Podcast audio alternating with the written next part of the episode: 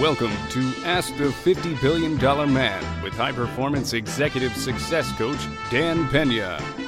The only show where you ask and you get complete, no holds barred answers. You want the truth? Can you handle the truth? Ask only if you dare. Head on to www.askthefiftybilliondollarman.com to submit your questions. And now, your host, Dan Pena. My name is Dan Pena. Welcome to edition two of Ask the $50 Billion Man. Again, we're in my home in, uh, near the uh, South China Sea. Uh, and uh, the questions that we have are from you. Uh, and uh, I'm giving you the answers that you may or may not want to hear. but they'll be based on my 40 plus years of experience and being a high performance person in six decades and having trained, coached, and mentored for the last 21 years countless uh, mentees and devotees uh, that achieved uh, remarkable results, um, i.e., the most remarkable, obviously, is uh, creating uh, over $50 billion in um, equity and value. So let's get started. Uh, I'm currently living in central London. I'm overloaded with a lot of interesting things to do to read, to watch, to study, to learn. I feel like there are far many, uh, far many things that I can do, more things than I can do. So, how do I keep focused on one thing? How do I choose what to focus uh, on my mind on in uh, order to be efficient and productive? Simple. Follow your gut, follow your heart, follow your passion. If you're not passionate about it, you'll lose interest soon enough. Uh, as I said in um, the, uh, the first edition of the uh, podcast, you guys are involved in way, way, way too many things.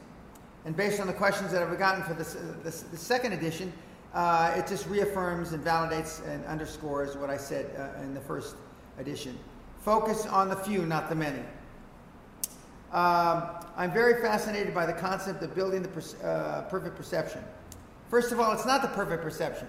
It's building the perception of success before you're successful. I realize that the illusion is one of the most powerful weapons. For this reason, I'm building my presence. Day by day, I'm pushing myself out of uh, my so called comfort zone. I only see one problem. I look incredibly young. I'm 26 years old and I look 19. I already say uh, to myself, fuck the morons. But, the same, but at the same time, I wish to look more powerful uh, in the moment when I'm entering a room. I don't want to uh, earn their respect. I want people to wish they really have to push themselves in order for, to earn my respect. What can I do, Mr. Pena? It's pretty simple. Now, I know it's hard for you guys to believe, but I once looked young. I, I originally grew a mustache and a beard, because I used to have a full beard in my 30s because I looked so young. Of course, now I'm white, uh, and I look, you know, I don't know if I look 70, almost 70, which I am. But the bottom line is, I always dressed like this. Uh, before I discovered the three-piece suit and, and, the pocket watch, etc., uh, I always dressed uh, uh, more mature. And as I said on London Real, uh, I uh, dressed British and I thought Yiddish. And that's a compliment both to the British and to the Jew, Jewish people. you can still look good and be young. I've told uh, my mentees, and a lot of my mentees, uh, when we start, have long hair. They wear uh, designer clothes, um, uh, skin tight jeans and suits. Uh, they don't wear suits and ties, and they look even younger. I'm here to tell you, while you might not uh, be able to um, get a three piece suit, although a lot of my mentees have three piece suits, dress up you look older when you wear a, a suit uh, and, and, a tie. And ladies, whatever the equivalent of a suit and a tie, and you look older. And then act older. Don't act, you know, don't say dude and don't say stuff like that. I mean, act mature. Uh, my goal is 50 million euros. Uh, I have the idea, the vision, and I'm willing to pay the price to action for success. Um, I'm right now beginning to build my dream team. I want to innovate the way we are working. For this reason, I want to dominate the German market for temporary employment by acquisition in order to set new standards. Um, will this idea work? I don't know. Uh, I'd have to know what the temporary employment market was like in Germany. I'd have to know uh, what the competition is. I'd have to understand, and when I say I'd have to, that means you have to. Uh, you have to understand where the low-hanging fruit are, if any. Uh, I have to understand the margins. I have to understand, uh, has it already been under consolidation? And all those questions and all those topics are answered in uh, my book and on my website.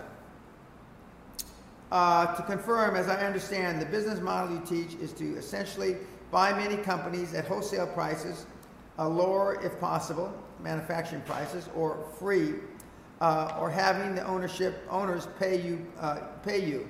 And he says, ha ha. But I have had people pay me to take their companies off their hands.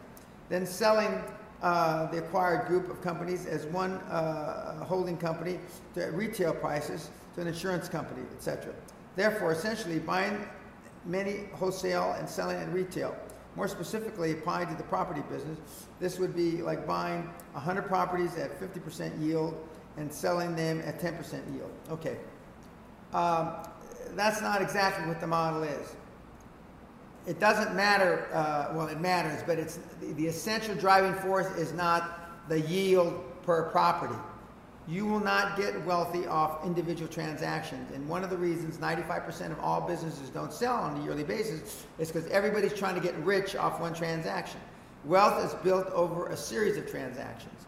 For those of you that are young, uh, you know, in your 20s or even early 30s, you can have 5, 6, 10, 15 transactions in your lifetime. For those of you that are old, you can still have two or three, but it's accumulating wealth through a series of transactions. Uh, and it's not buying wholesale and selling retail. It's buying strategic assets that are undervalued that when put together, and remember, structure follows strategy. When put together based on your strategy, they create more value.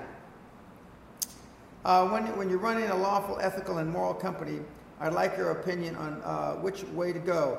Let's take two Texas billionaires uh, one deceased, and uh, another self-promoter. One's Harold Simmons and one's Mark Cuban.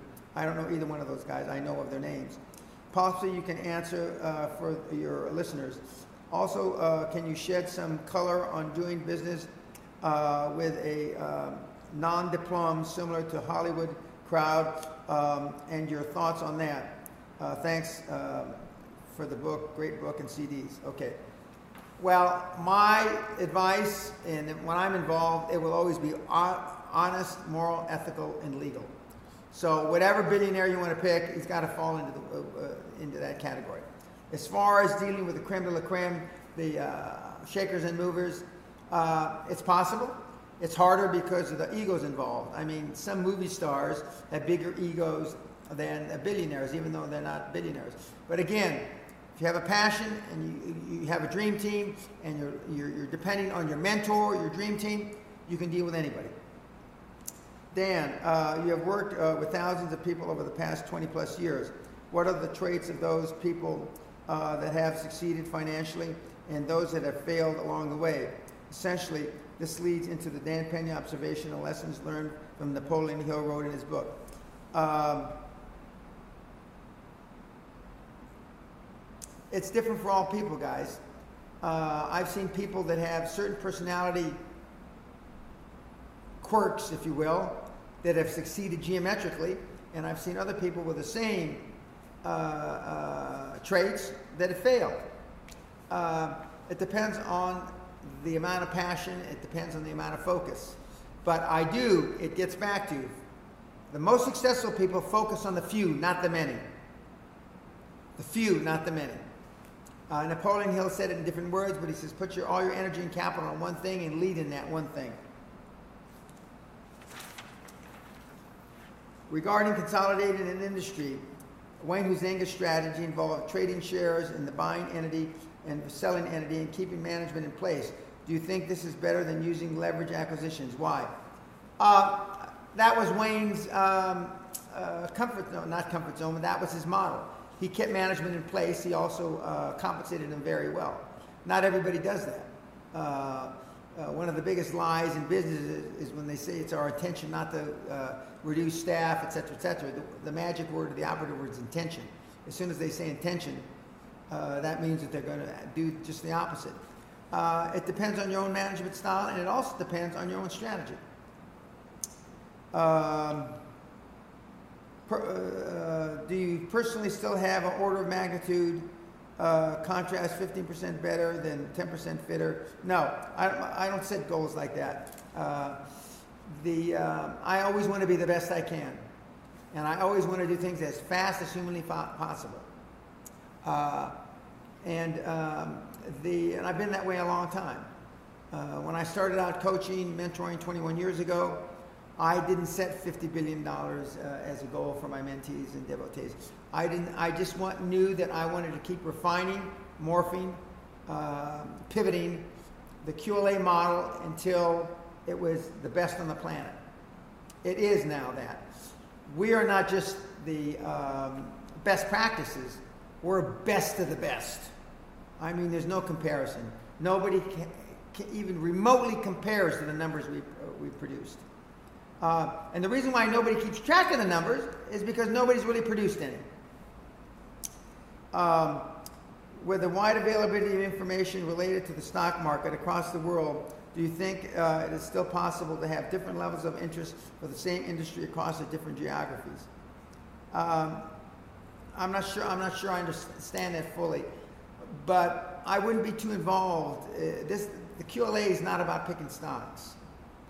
QLA is about finding something that you're passionate about and uh, implementing a, a, a, uh, a, model that has worked successfully for countless people that you can start with no money.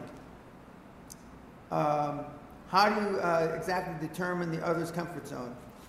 By pushing buttons. At the Castle Seminar, by the second day, I know what your comfort zones are. Of course, you fill out a lot of paperwork before you come to the Castle Seminar. Uh, and uh, you've already taken the success test. And by the way, I recommend everybody listening to this take the success test, the optimism test, and the uh, pessimism test. And our historical records uh, show that it's got about 95% uh, probability of uh, indicating whether you're going to be success super successful or not. Um, but by the time you get there, I know probably more about your business than you do. And then after the first day or two, me pushing buttons in the seminar, and I restructure every seminar based on all the paperwork you fill out because we have about 1,400 uh, PowerPoint slides, and I and I change about 20% of them for every seminar based on the uh, audience that I, the new audiences that I have present at that time. For asset lenders, what have you seen uh, as a, um, an average ratio of loan to assets typically required? Um, I haven't seen just asset lending. Normally, it's a combination of asset lending and as I uh, and um, cash flow lending. Uh, and they normally want a tertiary uh, method of repayment, which is normally your guarantee or your house or your building or anything else you own. I think most people overestimate what they think they will uh, net from a deal. Boy, is that true. What overall transaction value or company revenue, roughly, would be sufficient to net $10 million and to net $100 million, would you uh, multiply by 10? Excuse me. Or is it not uh, linear? Uh, in other words, how do, you, how do we know what size deals we must be looking at to achieve our income goals? First of all, I don't want you to have income goals. Income goals are not what QLA is all about. Uh, QLA is about building net worth through the generation of several transactions, not income. A byproduct of those transactions will be wealth, not necessarily income off of that, off of those transactions. We, uh, why are IPOs considered an exit strategy if you can't leave for years?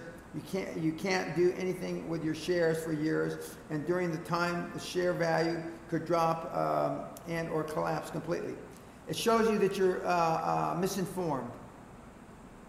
Um, first of all, it's not for years. They normally make you stick around when you go public. You can't sell shares for a year. Sometimes it's as short as six months. Sometimes it's as long as two years. That's number one. Um, number two, you can leverage those shares and, you, and, and, uh, and sometimes you can hypothecate them. Hypothecate them means that you can borrow against them. So that means your lifestyle is going to change dramatically, even if you can't sell the shares. Um, for example, at uh, Facebook, there was a secondary market in Facebook shares before they went public. Banks were lending against them. Uh, so it is an exit. Uh, entrepreneurs are often taught uh, that rather than uh, reinventing the wheel or trying to invent uh, the next Facebook, instead just sell what people are ready to buy. To that end, with QLA, where our product, where our products, where our product is this business, where, where, where, where our products in this business. How do you know uh, who to sell to? The trade, publications, or other sources exist to track what kinds of companies are being bought and sold, and what um, companies are doing the buying. What kind of companies or entities, uh, uh, entities buy companies? All kinds of entities buy companies. Uh, but I would, as I told you before, telecommunication, which is the internet, and healthcare are the two of the hottest industries. And they have indices uh, on the internet, uh, what's hot, uh, the most leading industries for sales, mergers and acquisition, all those numbers are available now. Quite easy. Uh, 15, 20 years ago, you couldn't get that information on the internet. Um, besides vertical or lateral growth, in your experience, for what primary reason do companies or entities buy companies? For income, for tax purposes, other. Most companies acquire other companies for top line growth meaning revenue. Most companies are not buying companies to accumulate assets. They're looking for top line growth, which will translate into bottom line growth or after tax growth. Very seldom do people buy companies for just tax purposes. That's a, a loser's game. Mr. Pena, what do you think the impact uh, or uh, of fracking in the worldwide uh, at large? I added this question as a doofus question. Uh, it doesn't matter. Unless you're in the oil and gas business, it doesn't matter. And this guy, I happen to know, is not in the oil and gas business. Um, Mr. Pena, aside from physical relocation, changing your friends, and mentally rehearsing new behaviors, what do you see as the top three ways for a young person to escape and to reverse their childhood preconditioning? In other words, how can you escape repeating the fates and lives of your parents? Um, in this particular case, this guy said, I already count going to your seminar QLA materials as key tools, so something different. Well, I've already given you the key tools. It isn't different. Uh, the, uh, our parents love us. They did the best they could, but in most cases, it's not, it's not necessarily uh, the right thing for us.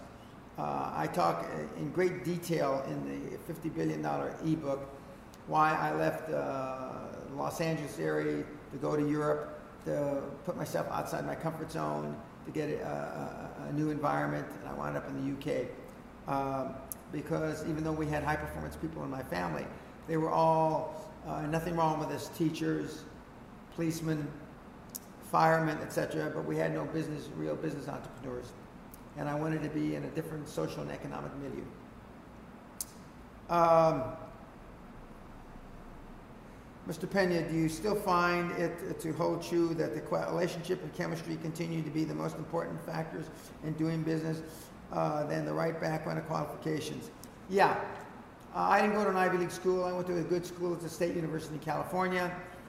Uh, but I certainly didn't go to uh, one of the premier schools, uh, and uh, I've always considered myself a wealthy guy even before I had any money because of my uh, gift for communications and my gift to get along with people. So chemistry is important, and chemistry will trump education qualifications every time. In some countries, like in the UK, qualifications and what your last name is can hold a bearing. Uh, how would you practically take advantage of this? What character or personality traits can you demonstrate to make yourself more attractive uh, uh, to a business partner? Well, how you look. You only have one time to make a first impression. Come dressed. Remember, dress British and think Yiddish. Uh, uh, be prepared. be overly prepared. In fact, you can never be overly prepared. I mean, no matter what you do. Okay. Uh, just as I was prepared, uh, and uh, and again, I got up early for this session of the podcast uh, taping to review questions. and just as I put in an hour or plus for every hour of the seminar, I'm, ne- I'm always prepared to to excess. I, I I look at the details. Um, what in the pecking order when competing for an acquisition? Okay, who gets paid first, second, and last? There is no pecking order. The seller gets paid first. Now he only may get a portion of it because you're paying him a salami technique. You're paying him a portion now, a portion in a year or two, and a portion later. But the seller always gets paid first.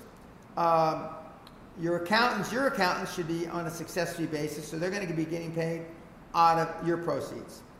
His accountants and lawyers are normally going to get paid out of uh, the seller's proceeds. Uh, your acquisition team is going to be paid out of your proceeds. Um, your board of directors is going to be paid out of your proceeds. And I suggest in hard times or good times, you always pay uh, uh, bonuses. Uh, in what order uh, should people get paid when it comes to bonuses? Um, there is no order. Um, it's the best get the most, but I'm willing to eat last if I eat most. That kind of rhymes. I didn't realize that. So that means that um, uh, I get paid last as normally the largest shareholder in a transaction, uh, but I don't mind that. And sometimes on a transaction, I don't get paid at all because I want to make sure everybody else gets paid.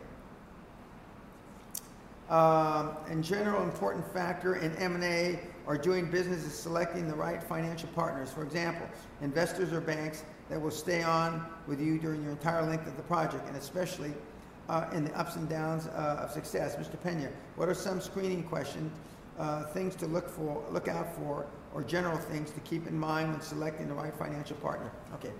First of all, guys, your first deal, it's not. It's almost like you want any partner, as long as it's not drug money, it's not money laundering. You want anybody to finance, finance your doofus deal. So don't be so selective. After you've done a series of transactions, then you can be more selective. Uh, so you want somebody that likes you, that likes your deal, but more importantly, they're going to like your passion. I, I, have heard so many times, and some of the young uh, mentees that I have, they say, you know, uh, I like your energy. You know, you remind me of, uh, uh, of, me 20, 30 years ago. That's what you want them to say. Um, Mr. Pena, uh, what are some factors aside from the board of directors, dream team, uh, and track record that you would use to attract advantageous long-term lending? For there aren't any. Those are the transactions. Those are the uh, elements of getting somebody to uh, finance your deal. Dream team, track record that you acquire from the dream team. That's what the system's all about. Uh,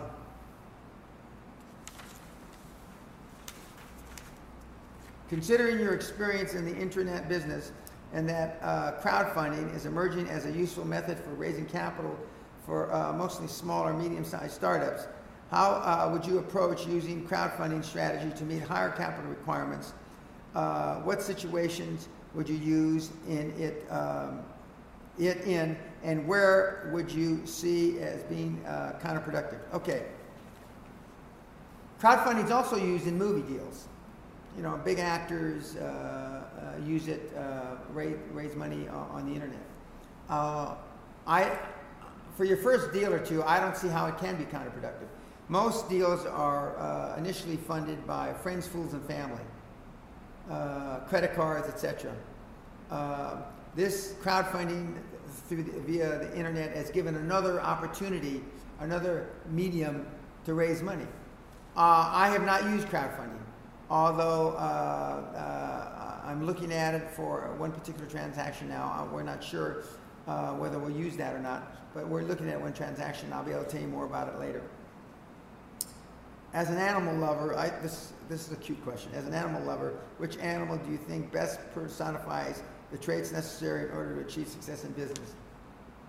Well, I'm probably expected to say a pit bull or something like that.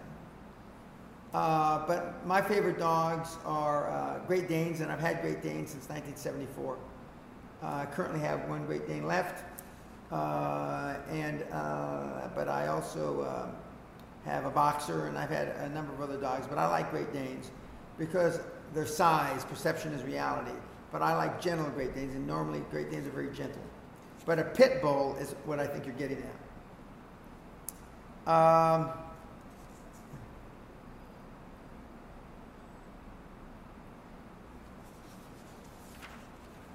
How did you finance your personal overhead uh, while building Great Western? Credit cards, loans against my house uh, when I had no money. What percentage of deals work out? Which sectors have the highest percentage? 99 or 95 deals out of 100 you have to look at before you find one. And then a good percentage of the deals that you'll initially try won't work out because of your inexperience until your dream team gels as a team. Then a higher percentage. There is no there is no set percentage of what works out. And what sectors have the highest percentage? All sectors are different. Uh, when is the money made in an acquisition? What is the most critical factor in errors, pay price? Uh, what is the, where, when is the money made in an acquisition? The money made in an acquisition is at exit.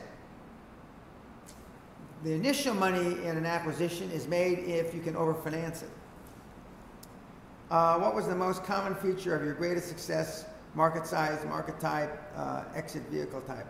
Um, well, I've got a number of great, uh, big successes, uh, but uh, I, would have to say that um, the healthcare, the oil and gas business early on in my career, internet. What were the main milestones in the corporate ascendance um, of Klaus Kleinfeld? Well, this is public record. I met Klaus Kleinfeld in 97, 98. He came to me as a middle manager with Siemens, the 20th or so largest company in the world at the time. Uh, and seven years later, uh, through my mentorship and with my guidance, he became CEO. Uh, he went from a middle manager to uh, running a, a big uh, healthcare division, as I recall. Then he went from there to being chief operating officer of Siemens um, USA. Then he went to being chief executive of Siemens USA. Then he went to being uh, on the corporate executive board about the same time. And European companies have a uh, supervisory board, and then underneath that, a corporate executive board where the leading uh, uh division heads and CEO are, and from the corporate executive board, he was appointed in uh, January, February 2005 as chief executive. Uh, Klaus is my greatest uh, corporate success story. Um, and at the same time, he grew Siemens uh, substantially. Uh, Siemens at that time had about $100 billion in revenue and about 400,000 employees. What was the uh,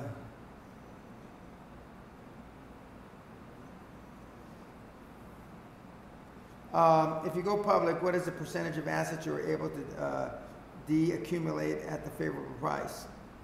Uh, I don't. Uh, you, it's not de-accumulate at a favorable price. Um, what I think he's asking is, once you've gone public, what assets can you sell off? Well, as long as you, there's no covenants or restrictions, you can sell off any assets, as long as you control the board of directors. Can you tell me more about the healthcare deal um, taken private in the UK? I, I, think I told you it was Crestacare. It was a, a, a private, a publicly held uh, company. Uh, the chairman was based in Scotland. Uh, we uh, bought the public shares out and we merged it with another company. I believe it was called uh, uh, Four Seasons. and we added new debt and equity. It was a private company.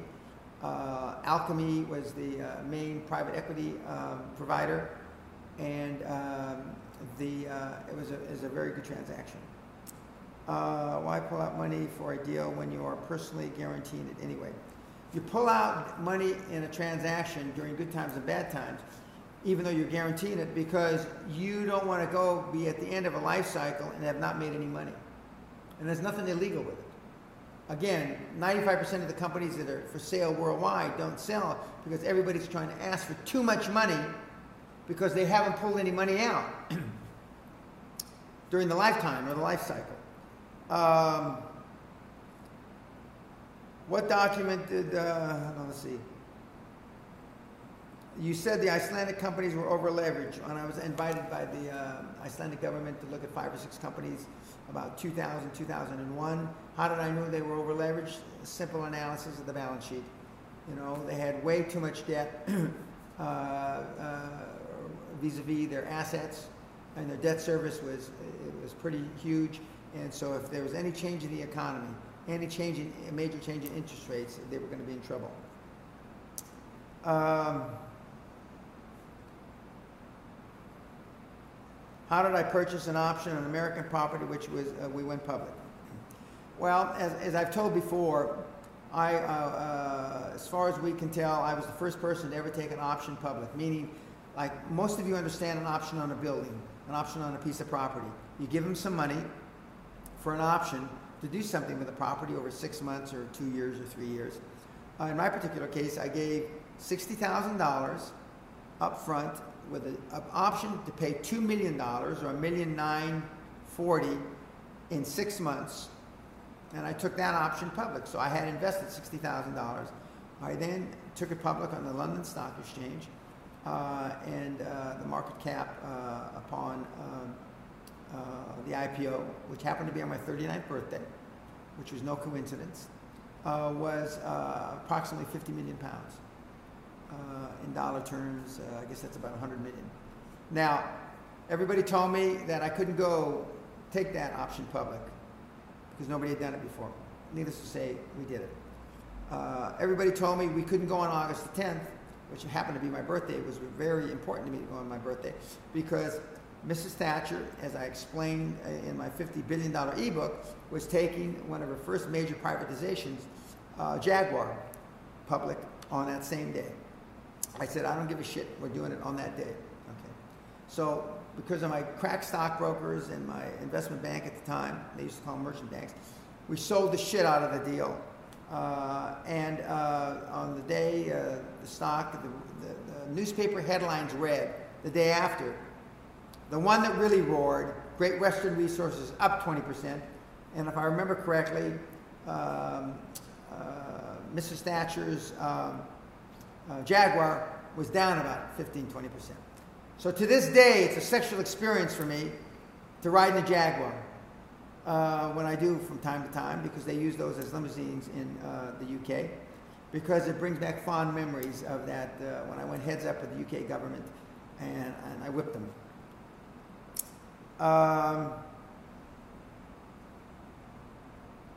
what did your 100 hour work week look like at G- GWRI, Great Western Resources? Well, 100 hours was on a good week. Um, many weeks it was more than 100 hours. But um, uh, part of that regimen, always uh, that 100 hour work week, was three, four, five times a week. I went to the gym for about an hour. But most of the time it was in meetings. Most of the time it was uh, uh looking at acquisition candidates. Most of the time it was uh, raising additional capital. Uh, and a good portion of that time was dedicated to refinancing uh, existing uh, finances. Um,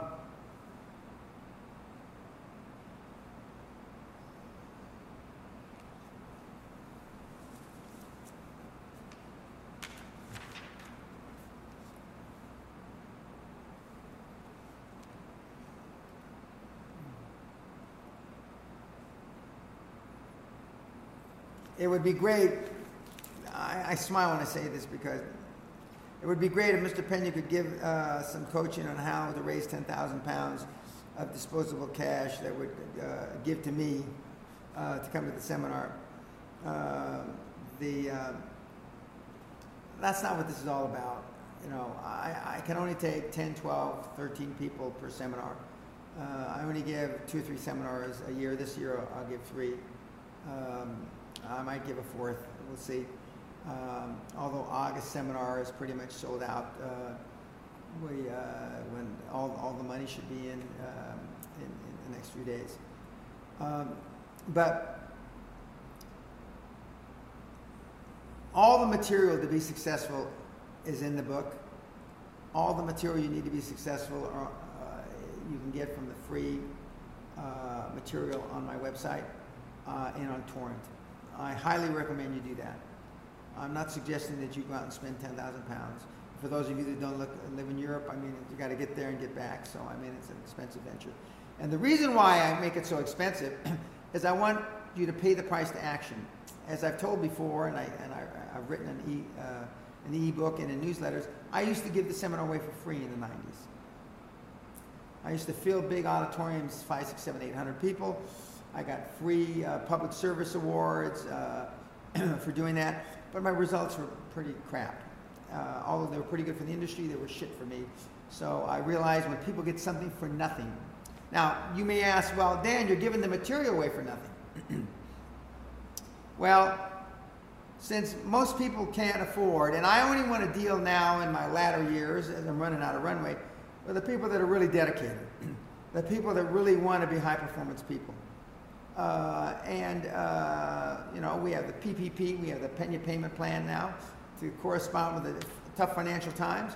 We have a student plan. We only allow four students per seminar, and the two students have to share two rooms. They have two beds in each room.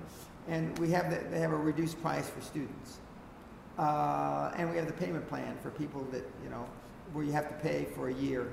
Uh, you pay 25% down, then you pay for a year. Uh, but you got plenty, we have, we have devotees and uh, that have made a lot of money that never came to the seminar, the castle.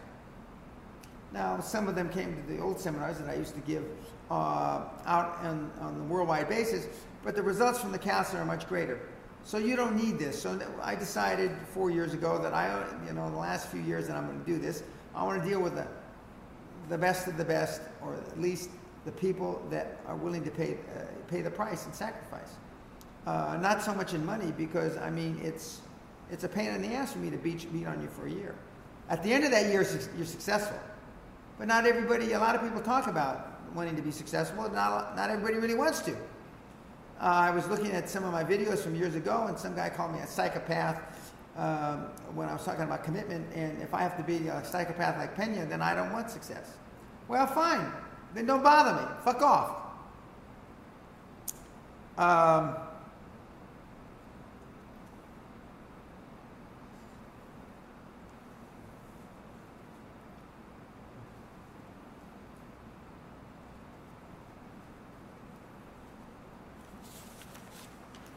I'm not reading the questions that have asked me about hallucinogenic drugs, but I, I put them there they're, they're fairly amusing.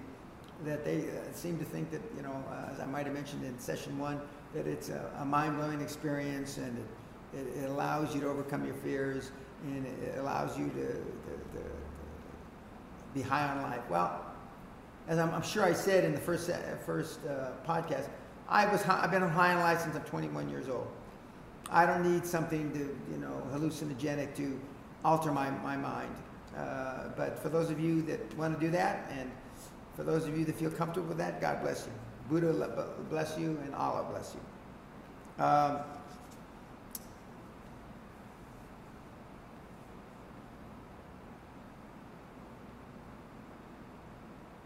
um, you should have him. Uh, oh, uh, can you walk through the exact steps of the 800 and, or the 50 million dollars uh, first year in revenue I did by myself, and uh, how I turned 820 dollars into 450 million? Okay, I'm going to make a short addition. Um, I looked at the oil industry in the early 80s and saw that there was an oversupply of petroleum products specifically jet fuel. Uh, excuse me, there was an undersupply. The refineries only operating between 40 and 60 percent capacity. Yet the federal government had constant contracts for jet fuel, JP4 and 5. So I convinced Marion Refinery in, I believe it was Alabama, if I could show you a way, and it's one of my favorite sayings, if I could show you a way where I could, we could use your refinery 70, 80 percent, with no additional work, would you be interested? Obviously, the answer is yes. Uh, and I said it's through federal and government contracts. They said we don't want to fuck with that because the contracts are a lot of pain in the ass, and you have to fill, In those days, you had to fill out paperwork three feet high. I said, I'll do that for you. I got, I bid, and I got a $20 million contract, and a $20 million contract, and a $10 million contract for $50,540,000. My first year in business, I had no employees. I had a leased fax machine and a phone. Uh, and the rest is history. And I've been writing that story ever since. Uh, nobody like a government agency, federal government, municipal government, city government, overpays like them to this day. Who else sells ashtrays or buys ashtrays for 600 bucks or toilet seats for 600 bucks, ashtrays for 100 bucks? The federal government. Okay. Next, how did I turn $820 into $450 million in eight, in eight years when the market was going from $40 a barrel oil to $8 a barrel oil? After we went public, and I drilled 25 or 30 dry holes I, on that option property that I talked about a few minutes ago, I realized I, I couldn't find oil, even though with my great green team. So I told everybody we're taking big pay cuts and we are now going to be acquisition guys and we're going to go buy companies we're going to buy our way out of this problem. We're going to buy assets. It's a lot easier to buy revenue, guys, than it is create it. That's what the acquisition model is all about. So we went around and we made a number of acquisitions. The first acquisition we overpaid because oil kept dropping. The second, third, fourth, fifth, sixth kept overpaying because the price of oil kept dropping. But at the bottom, I uh, hit it for six or hit a grand slam home run by buying Bow Valley USA for about $135 million, all in with all the other assets, about $155 million. Average price of oil I paid, I think we paid six bucks a barrel, and then oil went back up. But I kept taking risks. I kept swinging at the plate. I didn't give up. Uh, then we made a, many more acquisitions after that, and we got the market cap uh, when I decided to retire up to about 450 million bucks. Uh, and uh, at various stages, I owned between 80, 60, and 40 uh, percent. And when the company was acquired, in 1997, uh, I was still the largest single shareholder. Uh, that's the short answer. Um,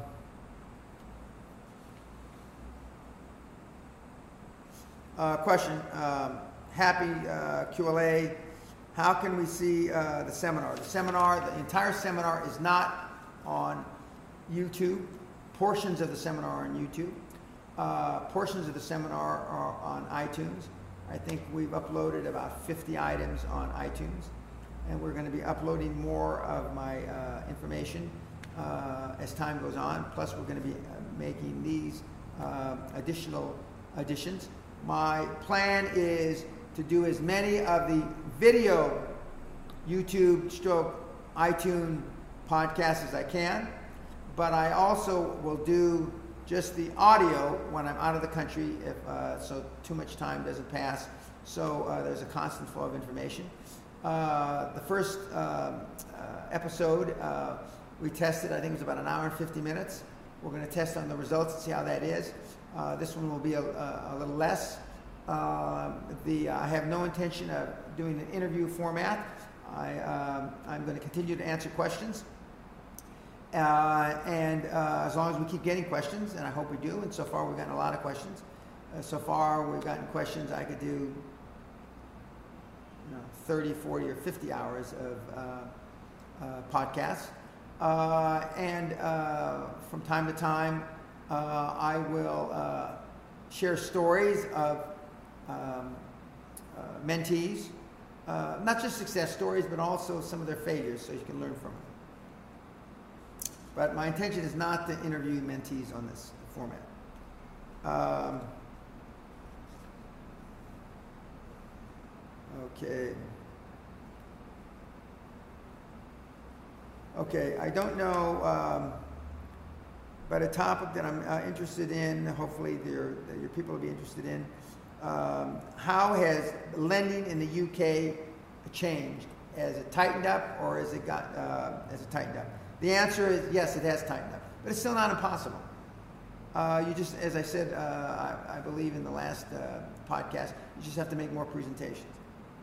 Um, have you uh, seen a tightening of investment criteria from venture capitalists or business angels? Actually, I haven't. I haven't seen that. I have seen uh, that it's, in some regards, they're even more interested in investing the money because there seem to be less deals. And why are there less deals? Because you guys are been blinded by the press. You've been blinded by some of these other uh, uh, things that you read that it's tougher now. So you've drawn in your horns and you're not putting deals out there. So that means they have more money to get out uh, to, uh, for investments uh, than they had before. Um, how do you get an expert at managing your, um, your, your estate, uh, meaning your deal? You're meeting and focusing on a very important subject and nobody gives bad news. Uh, what they're asking is, and this is broken English because this guy's uh, uh language is uh, first English is in his first language. How do you get somebody to manage your, your, your, your business if you're always spending time raising money and looking at deals? Well, that's what your dream team's for. Again, guys, I keep getting back to it. It's dream team, dream team, dream team, mentor, mentor, mentor. Uh, Hey Dan, I'm a 20 year old student who hasn't accomplished much in life. Uh, I understand discipline. Do you need an education uh, to make a lot of money? I've said this before, the answer is no. Education's better, but as I, I talk about my phenom, the 18 year old phenom, who by the way is going to be 19 in August, he reminds me, who graduates from high school, or graduated from high school recently. Um, the, uh, you don't, but uh, if you have the passion, if, you, if, if, if you've got it in your belly, uh, go out and try it. You're still young enough. You can always go back to school. Um, if 20 or 60% IRRs are considered very good in private equity, how do entrepreneurs manage to parlay small businesses into multi-billion dollar business, multi-million or billion dollar businesses, uh, enterprise in five to eight years, like I did, okay? Uh, what do you, uh, what do they do uh, differently than the financiers of Wall Street? and whatever they, they do differently, why don't the Wall Streeters do it? Because the individual entrepreneur is willing to take more risk than the investment bank. And the individual entrepreneur can move his little ship in between the big battleships a lot quicker and he can make decisions. The reason why companies like Microsoft, as great a company as it is, has slowed down its growth is because it takes them so darn long to make decisions.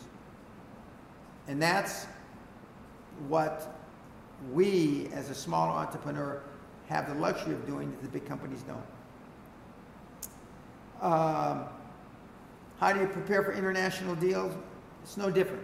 International deals are the same as domestic deals, other than your dream team and your advisors have to be cognizant of the rules, regulations, the taxation authorities, and how it may differentiate from uh, where you're used to doing business.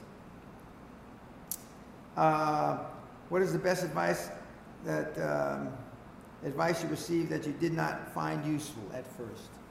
This is a great question. The best advice that I, that I received that I didn't find useful at first was from Costa Gratsos, one of my mentors, who is the CEO of Onassis Shipping Lines. He's the right-hand man of Aristotle Onassis for 60 plus years. And my mentor, God rest his soul, in the early 80s. Uh, Costa, and he never called me Dan or Danny, he always called me Mr. Pena. When I first met him, I called him Mr. Gratsos, and then I called him Constantine, and towards the end of our relationship, I called him Costa. Uh, his advice was uh, that uh, don't diversify. Uh, and I'll tell you a little story. The, he, we're standing in Olympic Towers on uh, Fifth Avenue, and he said, Mr. Pena, we own this building. It's only 40% occupied. We diversified because we made so much money in shipping. We owned 107 ships with no debt. Uh, and uh, we uh, were making cash just by the boatloads, pun intended. So we bought this building. We don't know how to run it. We barely got it built. Uh, in conjunction with that, we, we started Olympic Airlines, which was a airlines, uh, a Greek airlines, and uh, they lost money, lost money, lost money. They finally gave it to the Greek government. He says the biggest mistake everybody makes is they diversify because everybody says you got to spread your risk. He gave the same advice as Andrew Carnegie some 80 years before that. Find and invest your capital in what you know and lead in it. I didn't understand that. And I got involved in a number of tangents. Fire resources is an example, et cetera, et cetera. Now, you may ask, well, Dan, you're involved in a lot of deals through your mentees, so aren't you over diversifying? Yeah, but I'm not running those businesses. Even if I'm not executive chairman, I'm not running those businesses. And the person that is running them is in charge, not me. I'm a non executive director. The person that is in charge of those businesses has to stay focused on the few, not the many. So the, the best advice I didn't take it uh, uh, to heart is uh, don't diversify, Mr. Pena. Stay focused.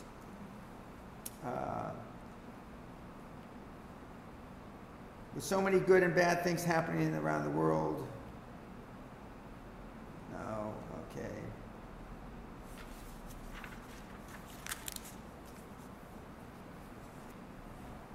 I um, want to bring this, this shorter second edition to a close uh, by saying a couple things. Uh, number one, we uh, often get involved with the Minutian life and the Minutian business. We all have baggage, we all have problems. Uh, the, uh, I believe last session I talked about my regrets. My regrets haven't changed any, I still have them.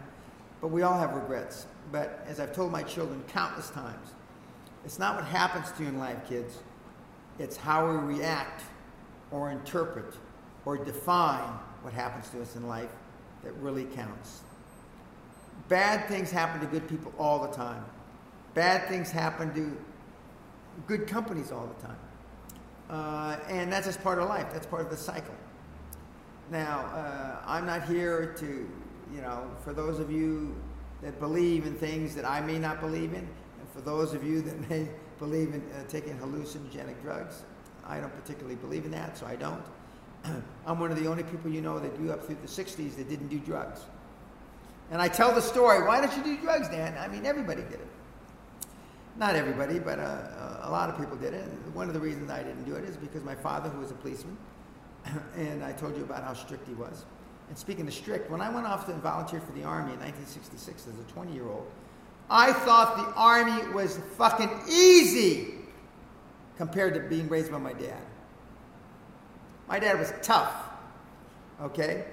But getting back to, I didn't do drugs because my dad said that um, there's only one cure for drugs, and that's a fucking bullet in your head. And as he held the revolver to my head, and he says, Dan, I'm, I'm the one that'll do it, pull the trigger. That had, that had a lasting impression on me, and I didn't do drugs. Now, I tease and I tell people when I'm 80 years old and uh, a little more than 10 years, I may do drugs. We'll see what happens. My wife, Sally, uh, says that that's bullshit. I'm not going to do that. Uh, but all kidding aside, uh, we all have baggage. And what I find universally across the board, talking to you kids, is that um, you, you, you worry about stuff that isn't really important. Uh, I'm not telling you to forsake your family. I'm not telling you to forsake your loved ones. I'm not telling you to forsake your God if you believe in God, Allah, Buddha, whoever. But what I am telling you is you spend an inordinate amount of time worrying about things that don't make a shit. I worry about virtually nothing. If my wife were sitting here, she'd tell you, Dan doesn't worry about anything. Like I say, if a plane goes down, there'll be one survivor. It's going to be me. If a ship sinks, and there have been a few unfortunate catastrophes with sunken ships in recent months, uh, I'm going to be a survivor because I, I think of my life in that way. Uh, and uh, that's why I continue to press uh, the envelope on the emotional scale. And we have two bank accounts in life we have an emotional bank account, and we have a financial bank account. All you guys, all you kids are worried about the financial bank account because that's how your parents thought, that's how your grandparents thought, and that's how you think, and that's probably how you're training your kids to think. It's your emotional bank account that I'm worried about, not worried about, concerned about. And that's what I build, is emotional bank accounts. I look forward to my number three podcast, uh, and uh, I'm going to be traveling. Uh, I look forward to seeing as many of you as I can on my trips. I'm going to be in Africa, Um, and I'm going to be, I believe, in Russia and the Scandinavian countries. Um, and of course, I'll be at the castle uh, uh, in not too distant future. And now I, uh, I'm going to Sri Lanka to visit a, a, a Menti nun who's living in the jungle in Sri Lanka now, who uh, just recently moved from here. But anyway, keep the questions coming in. And I'm very much interested in your comments. God bless. Peace.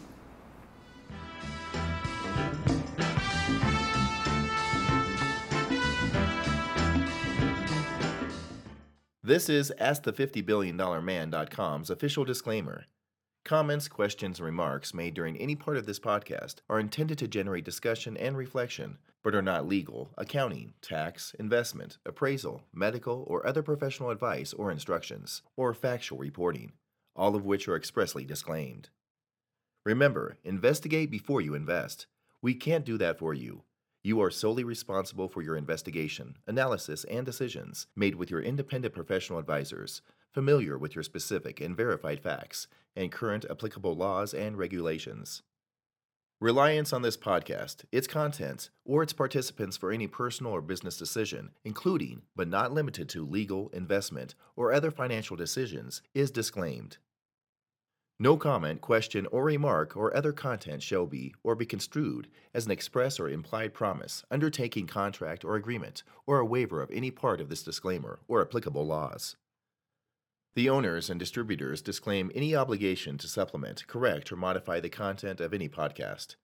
No content shall be deemed to encourage evasion or disobedience of any law, or the submission to jurisdiction in any country. Reliance upon any facts assumed to be true for the podcast is disclaimed. Persons or entities referred to are fictional, and no depiction or reference to any person or entity is intended. Any seeming resemblance to an actual person or entity is entirely coincidental. All content is copyrighted and may not be used without written permission from Dan S. Pena Sr.